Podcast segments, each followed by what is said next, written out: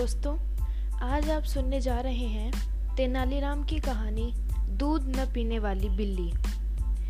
दक्षिण भारत के विजयनगर में राजा कृष्णदेव राय का राज था। एक बार विजयनगर में चूहों ने बहुत तबाही मचाई, जिससे पूरी प्रजा परेशान थी। क्योंकि चूहे आए दिन किसी के कपड़े कुतर जाते तो किसी की फ़सल और अनाज को नुकसान पहुंचाते। इससे परेशान होकर एक दिन पूरी प्रजा राजा कृष्णदेव राय के दरबार में पहुँची और उनकी समस्या दूर करने की प्रार्थना की। प्रजा के मुखिया ने राजा कृष्णदेव राय से कहा, महाराज, हमें चूहों के आतंक से मुक्ति दिलाइए। हम इन चूहों के आतंक से तंग आ चुके हैं। मुखिया की बात सुनकर राजा ने आदेश दिया कि हर घर में एक बिल्ली पाली जाए और उसकी देखभाल की जाए, ताकि बिल्ली से डर के चूहे भाग जाएँ। बिल्लियों की देखभाल के लिए उन्होंने हर घर में एक एक गाय भी दे दी, ताकि बिल्ली गाय का दूध पीकर स्वस्थ रह सके। महाराज ने तेनालीराम को भी एक बिल्ली और एक गाय दी।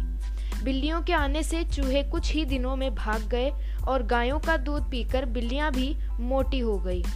अब प्रजा के सामने बस एक ही समस्या थी कि समय से बिल्लियों को दूध दिया जाए और गायों का पालन किया जाए।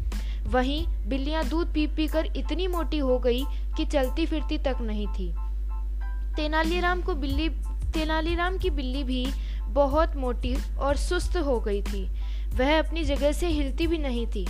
एक दिन बिल्ली के आलसीपन से परेशान होकर तेनालीराम को एक योजना सूझी। उसने रोज की तरह बिल्ली के सामने दूध से भरा कटोरा रख दिया। लेकिन इस बार दूध बहुत गर्म था। उसे मुँह लगाते ही बिल्ली का मुँह जल गया और उसने दूध नहीं पिया। इस प्रकार कई दिन निकल गए, जिससे बिल्ली दुबली हो गई और भागने दौड़ने भी लगी। इसी बीच राजा कृष्णदेव राय ने सभा में बिल्लियों का निरीक्षण करने का ऐलान कर दिया और एक तय दिन पर अपनी पूरी प्रजा को अपनी अपनी बिल्लियाँ दरबार में लाने का आदेश दिया। सभी की बिल्लियाँ बहुत मोटी हो गई थी, लेकिन तेनालीराम की बिल्ली बहुत ही दुबली थी। राजा ने इसका कारण पूछा। तो उसने कहा कि मेरी बिल्ली ने दूध पीना छोड़ दिया है। राजा ने इस बात को नहीं माना और उसने एक कटोरा दूध बिल्ली के सामने रख दिया। दूध का दूध को देखते ही बिल्ली भाग खड़ी हुई। इस घटना को देखकर सभी दंग रह गए। राजा ने तेनालीराम से इसका राज जानना चाहा। तब तेनालीराम ने कहा, महाराज, अगर सेवक ही आलसी हो जाए तो उसका रहना मालिक पर बोझ बन जाता है।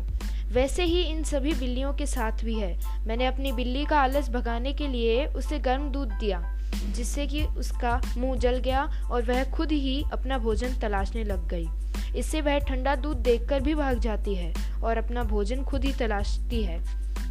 धीरे धीरे यह चुस्त और तेज हो गई और भागने दौड़ने भी लगी है महाराज। ठीक ऐसे ही मालिक को अपने सेवक के साथ करना चाहिए और उसे आलसी नहीं बनने देना चाहिए। तेनालीराम की बात राजा को बहुत पसंद आई और उन्होंने तेनालीराम को एक हज़ार स्वर्ण मुद्राएँ इनाम में दी। कहानी से सीख मिलती है कि हमें कभी भी किसी को इतना आराम नहीं देना चाहिए कि वह आलसी हो जाए, जैसे कि इस कहानी में बिल्ली के साथ हुआ। साथ ही मेहनत करने वाले की सभी कद्र करते हैं। धन्यवाद।